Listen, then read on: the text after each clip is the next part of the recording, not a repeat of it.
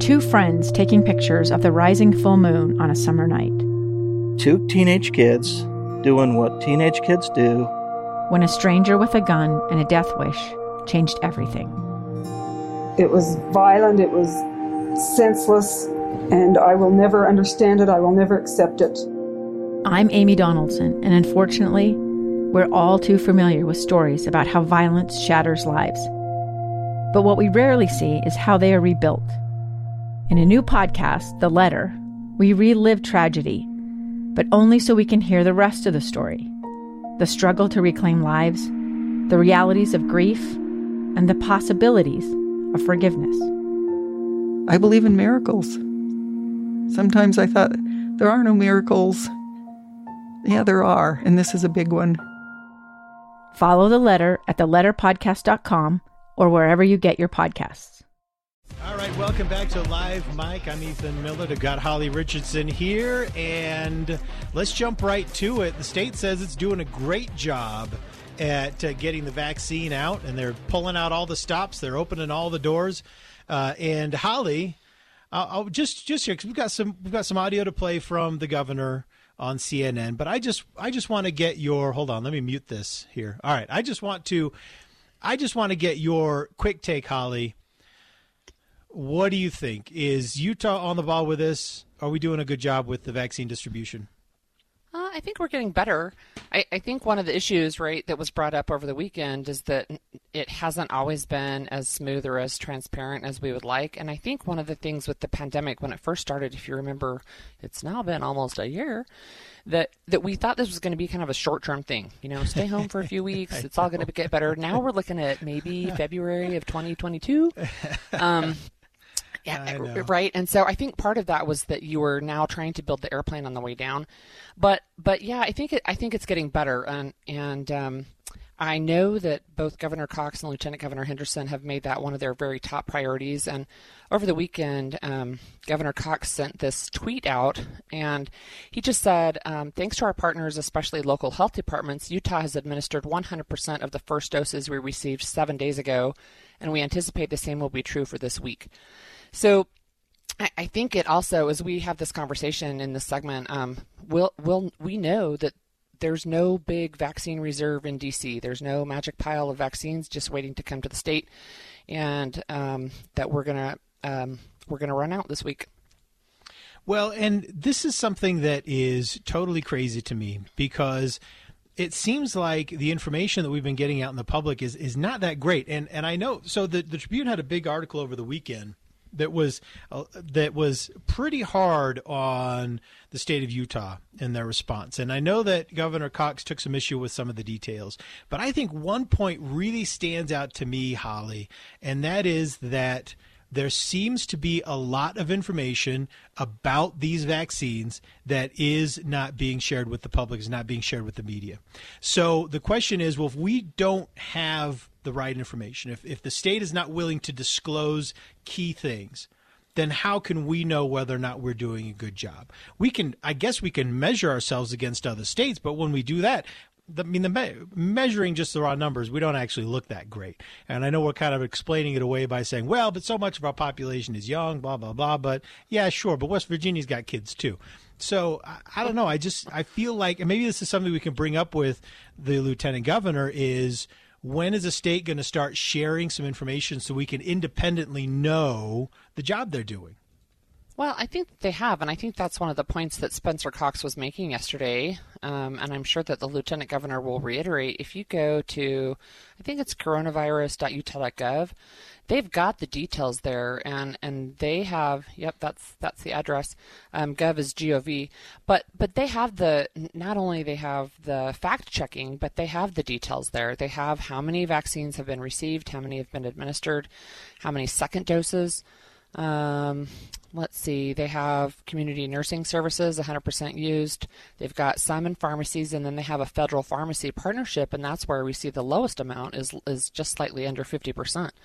Yeah. But again, that is through um, a partnership with the federal government and not under the necessarily the state's well, purview. and they've spent all winter fibbing to us about the vaccine and about the the amount of medicine they actually had for people. I I, am not sure that they have been actually. I think maybe they just didn't know. And I, I think that one of the things that's come up with the pandemic, um, at least responses that we've seen, especially as we've changed administration, um, is that there's been some communication challenges, not only challenges, but just um, where the information needed to go. Like I know the Utah legislature wants to be kept in the loop, and they hadn't been being kept in the loop. Well, why was that? Well, I don't know, right?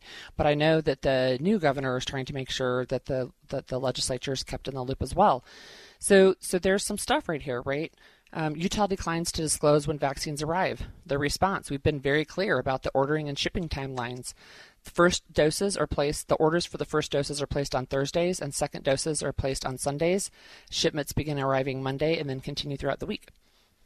Uh, I mean, Spencer Cox. There's plenty of information now. Spencer Cox was on CNN over the weekend talking about this. Um, this is what he had to say about the percent of Utah's vaccine that's been administered. We've done 97% now of the vaccine that we have in our control has now been administered that is that is more than 7 days old and um, on how many doses have been administered in the last week? We administered 65,000 doses of vaccine. Uh, that's uh, that's we'd only done 60,000 in the first four weeks, so we, we more than doubled our capacity just at that time. And uh, ask what Utah has to or what needs to change in order to increase our vaccine distribution. This is what the governor had to say. Well, there's only one thing that has to be changed. We just have to get more vaccine. You have enough people in enough places? Oh yeah. Yeah, look, we're doing we're doing over 60,000 doses a week. That's that's chewing up the backlog that was stuck in these other places, right?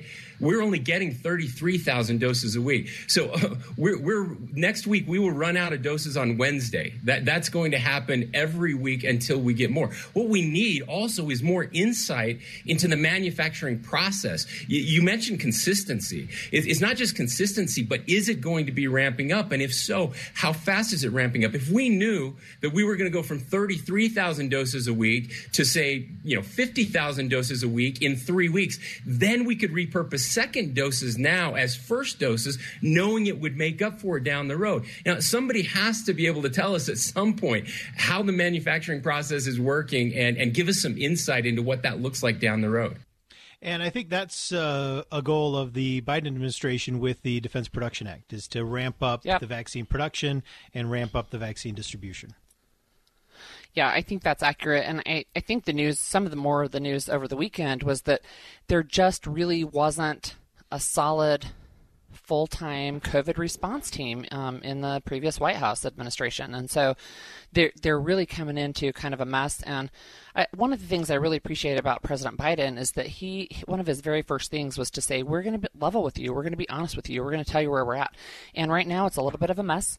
Um, but that's I hopefully that's going to start um, solidifying into something more regular and yeah. dependable. But but look, I can tell you, Davis County, and I'm, I'm sure Lieutenant Governor Henderson will will speak to this as well. But Davis County has a really smooth running operation. Um, people are in and out in just a matter of minutes. They have repurposed some big event center, and she can tell us about that. But but people are it's going really smoothly. And in other places, it's just an absolute disaster. So again, trying to get things um, standardized and ramped up. Okay. Uh, Lieutenant Governor Deirdre Henderson is joining us next after this news, traffic, and weather break. Uh, if you've got a question for Lieutenant Governor, why not, why not drop us a text? 57500. That's the text line. You all know that. You could probably repeat it in your sleep. I know I do. Mumbling in my sleep, 57500. Drop us a text. If you got a question, specific question for Deirdre Henderson, well, uh, I've got no problem. Uh, dropping in a listener question or two in our conversation. We'll have a few minutes with her, so uh, I think that uh, that'll be a good opportunity. So uh, drop us a line five seven five zero zero if you've got a question for Deirdre Henderson. What else are we going to chat about with Deirdre? Okay, with, I have me, to say one Lieutenant, thing. Her name is Deirdre. Deirdre. It's it yeah, it's Deidre and not Deirdre. So in any case, Lieutenant Governor Henderson is going to talk to us about um, visiting the health departments. She visited all 13 health departments in the state last week, and um, she has this fun story. She is actually an intern in the Lieutenant Governor's office, which means she's her own intern and she gets to open the mail. hmm, that's interesting. I don't know. Uh, well, I guess I'll, I'll be interested to hear the backstory Yeah, it's a. the it's a good uh. I open my own mail too. I'm, I'm, I guess maybe I'm my own intern as well. All right, drop us a text five seven five zero zero. You got a news, traffic, and weather break coming up, and then more with live Mike. I'm Ethan Millett here with Holly Richardson. We'll see you on the other side. Welcome back to KSL. I'm your guest host, Holly Richardson, the editor of Utah Policy, and I am co-hosting today with Ethan Millard. Hi, Ethan. I, I want a title like yours. You're an editor, former state legislator. I need a Former title. blogger, I want Lord Exeter. mom of many. Yeah, that's Um, right. Yeah. no. Famous mom Give mom. yourself a title. Yeah, I'm, not, I'm, not, I'm none of those things. I'm none of those. But I'm happy to to follow along in the next couple of segments with a special guest. Yeah, our special guest is actually Lieutenant Governor Deidre Henderson, and um, I wanted to talk to her about her visits last week. She had a chance to go to all 13 health departments in the state, and um, welcome, Senator. Uh, not, dang it, I knew I was going to do that. welcome, Lieutenant Governor Henderson. Thanks, Holly, and thanks, Ethan. It's it's great to be here, and believe me, I've been called worse names, so it's okay. It's kind of like writing 2020 on your checks. If you remember what those are, I'm old enough to remember what a check is. You know. Uh, right. Anyway, um, Lieutenant Governor, thanks for joining us. And I, I'm wondering if you can give us just an overview of where we are with Utah's distribution. I know there was a little bit of a kerfluffle over the weekend about um, distribution and how many vaccines are getting in arms, and and you had an opportunity to go visit all 13 health departments. I did. So, uh, you know, Utah received its first doses of, of uh, COVID 19 vaccines back at, toward the end of December, right before Christmas. And uh, we were getting those out through, um, I say we, but I had nothing to do with it at that point. I wasn't lieutenant governor yet. Um, but but the, the state had been getting those out through through hospital systems and clinics. Um, when Governor Cox and I were sworn in at the beginning of January, one of the very first things that uh, he decided to do was issue an executive order saying that that from from here on out we are going to be using our local health departments to distribute and administer vaccines uh, primarily instead of hospital systems um, because uh, it, it, just it wasn't working as well as, as we had wanted it to um, uh, during the first few weeks.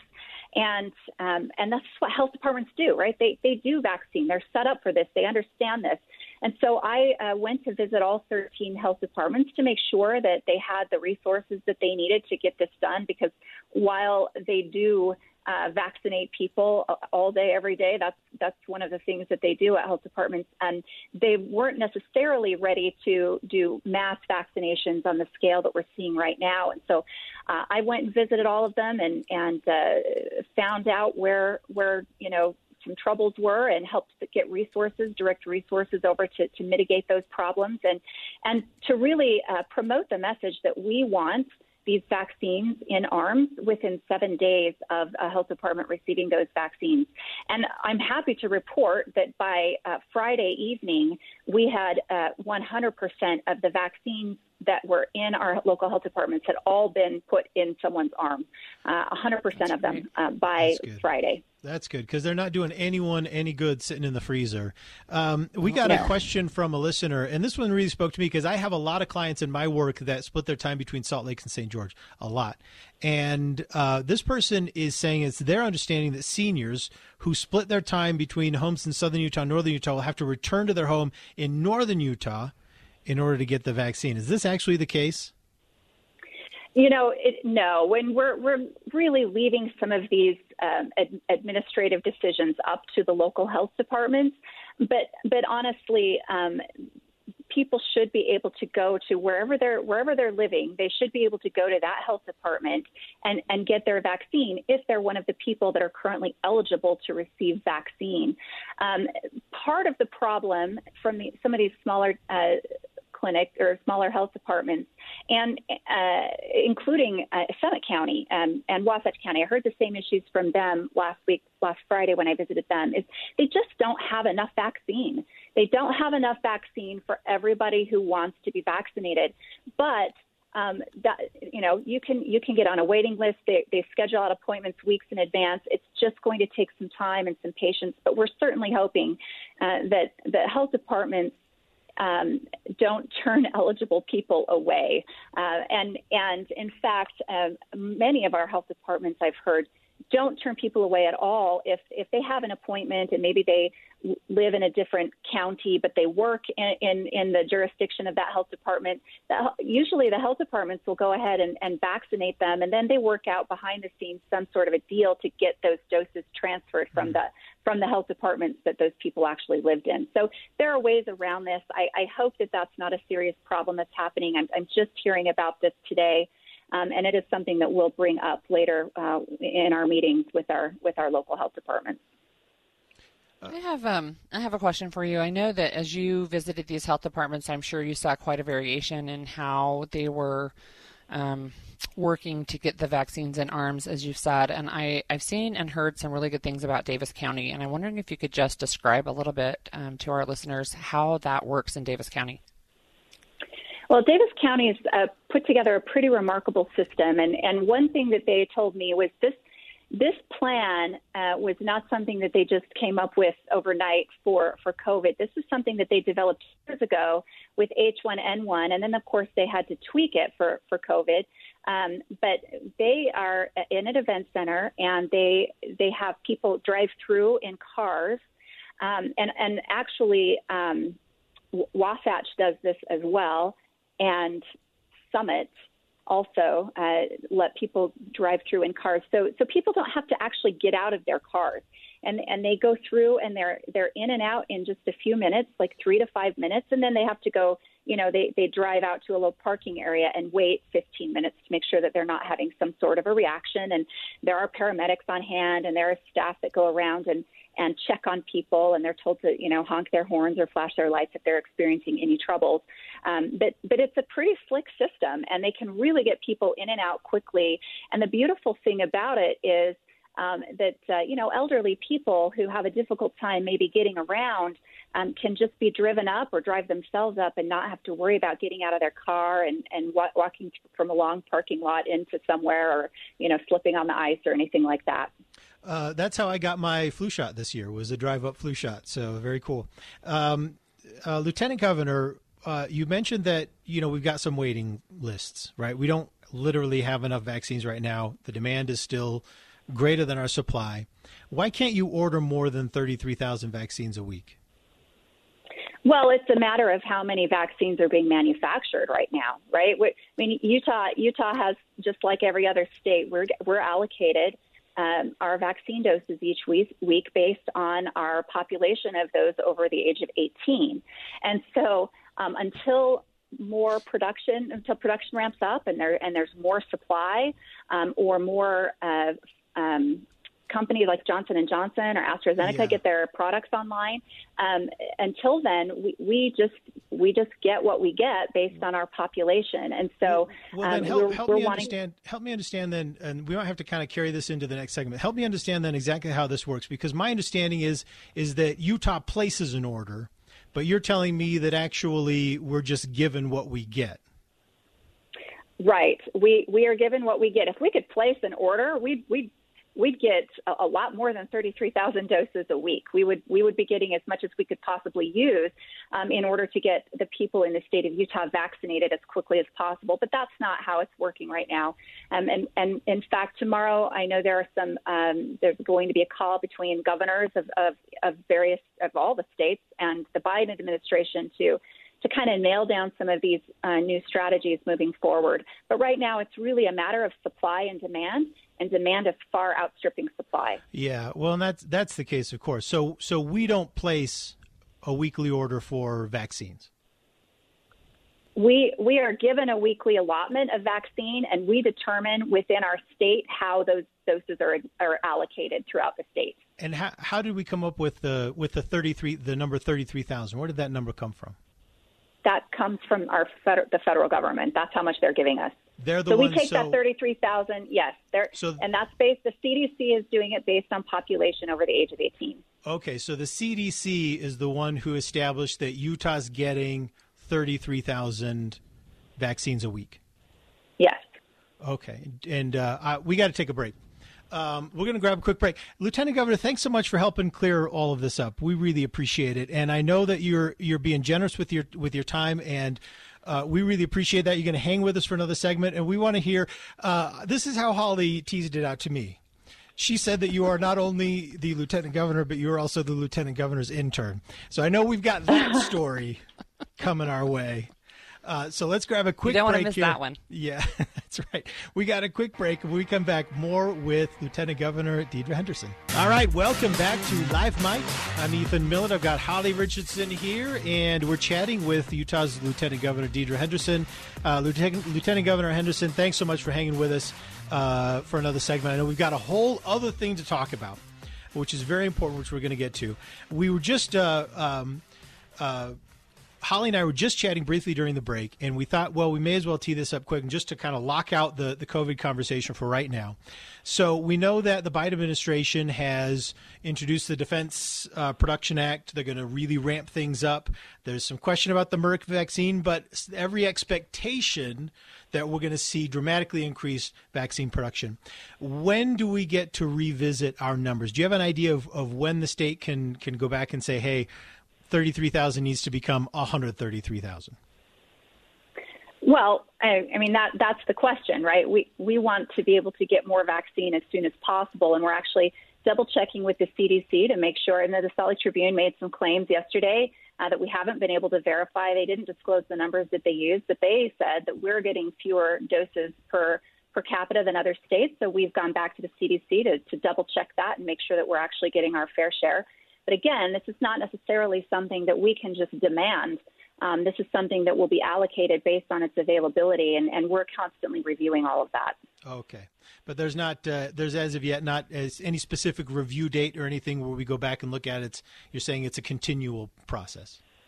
Yes, and as, as we uh, get more information from the new Biden administration, I think that that will become clearer. Yeah. Okay. All right. Thank you so much.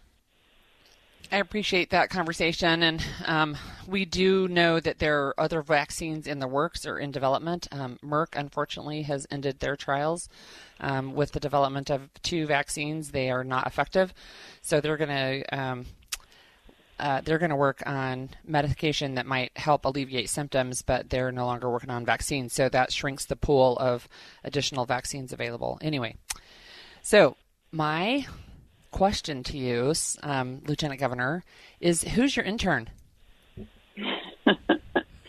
well, um, I I am very uh, pleased to announce that I am doing an internship this uh, semester in the Lieutenant Governor's office. Oh, it's true. That's funny. um, can can you just give us a little bit of the backstory on why? I think it's super great. Yeah.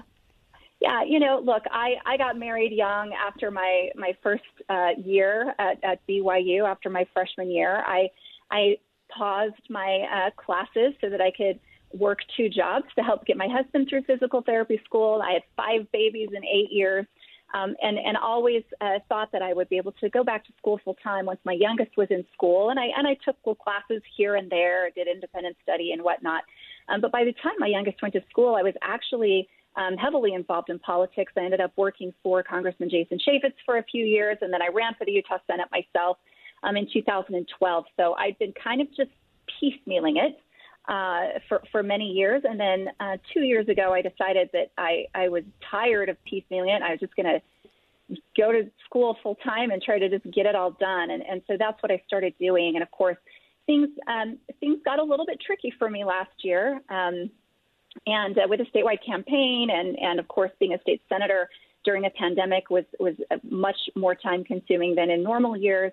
Um, but I did I did uh, do quite a bit of schooling last year as well, and um, and I just I just got a few things left, and I needed some elective credits, and so here I am doing a an internship, getting some uh, some some elective credit for my history degree at BYU. Cool. That is awesome. What do uh, interns do in your office? Well, my staff told me on the very first day that intern they have interns open the mail. So um, apparently, that's I can expect to be uh, opening opening some stacks of mail here. okay. All right. Well, that's fair, I guess. You know, you got to do you got to do the time, right? Uh, I yes. studied history in school, so it's good to meet a fellow uh, history major. So I, I, I, believe in I believe in things like history as important parts of, of education. I know I know you want to get a skill in school if you can, but I do think that one of the great things about history is that is uh, or why history is important is because I think the ability to learn is also a skill, and the ability to learn and to read and understand and write well. All these things are skills that you can learn in it with a degree like history, and and I think those. Absolutely. I think uh, I think Lieutenant Governor, we sometimes don't give uh, majors like English and history enough credit. Well, and I, t- I tell well, you what, I have found um, studying history to be incredibly relevant to my job at hand and even my job as a state senator. So um, I, I, f- I find it to be incredibly relevant and important and useful. Yeah. I think I saw a photo of you on social media this summer with a T-shirt that was relevant to history. Do you know yes. the one I'm talking about? Uh, yes, uh, what T-shirt was she talking about? You got to leave me hanging here. I, I don't follow either of you on social media, so you got to loop me in well, here. Well, that's that is your loss, Ethan. That is your loss entirely. yes. Um, it, my my T-shirt said, "Don't make it." It had a quote, but "Don't make me repeat myself," uh, and and the quote was his, by history. Oh, so by history. Don't make me oh, repeat myself. History. Yeah. Yeah. Yep. Actually, Oh, I, I think it's. I think it's really great, and I, I really I really love that you are open about returning to school. And I'm in the same boat. I have gone back to school. I went back when I was 49. I'm 56 now, and I also took 30 years off to raise a family, and um, it's a little longer than you, but that's okay. And I went back and I got a bachelor's degree and then a master's, and now I'm um, a third year PhD student. But but there are a lot of women in Utah, especially, that I think have paused their education, and and I think having someone um, in your position being willing to talk about being a student and a mom and the lieutenant governor of the state, which only one person can say that, but that, that it's so inspiring for um, for women who've considered maybe they should go back, but they think it's too late for them. You know, it, I used to be really kind of embarrassed and ashamed of the fact that I didn't have uh, my bachelor's degree, that I hadn't finished.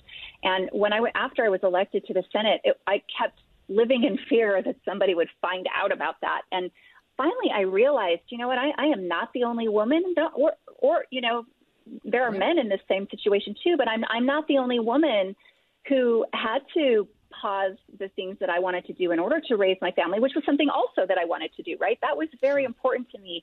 But I'm not the only woman in that situation, and I shouldn't be ashamed of it, and I should be open about it so that, yeah, maybe maybe it might help uh, another another woman in a similar situation feel comfortable going back to school because it is kind of intimidating, and it is it is a little bit uh, it, it is easy to, to just succumb to the idea that well it's too late and and what does it matter now and why should I do that and so so I've decided yeah. to be very open about it and and actually I I posted something on Twitter last week and it has been really incredible to read some of the comments you don't always get good comments on social media sometimes they're pretty awful but but it was really really fun for me to go through and read um, the the people who commented saying, you know what, me too. I finished my degree at, at, at age, you know, 43, or you know, this is just the nudge I need to to get me back into school. There were a lot of really positive comments, and and a lot of women actually really validating me and how how uh, difficult it has been and how long of a journey it has been for me to finally finish what I started so many years ago.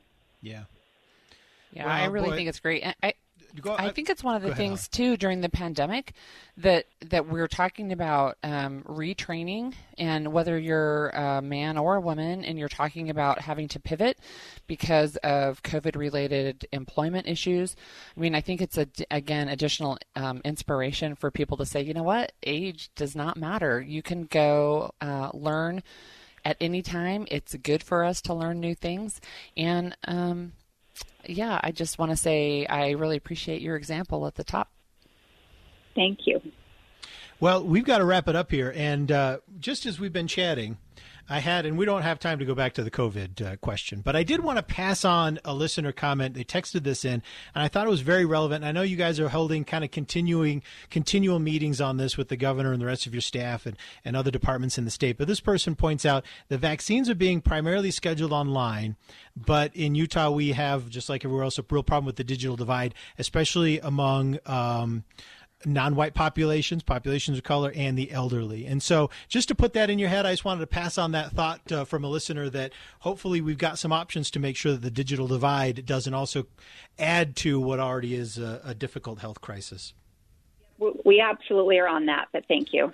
Uh, so, uh, passing that along, uh, Utah's Lieutenant Governor Deidre Henderson, thanks so much for joining us. We really appreciate uh, your generous time today. We've got to go to news, traffic, and weather right now, and then we're back with more on Live Mike.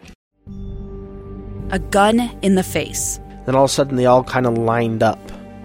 They pointed their guns at me. And this is the point where I thought, I'm going to die today.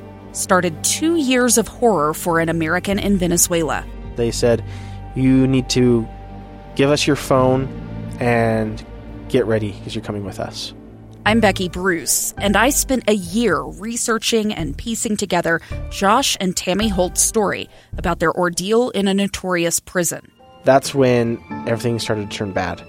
We had another pound on the door. Boom, boom, boom. And there was the police once again. You can binge all of the episodes of Hope in Darkness on KSLpodcasts.com or wherever you get your podcasts.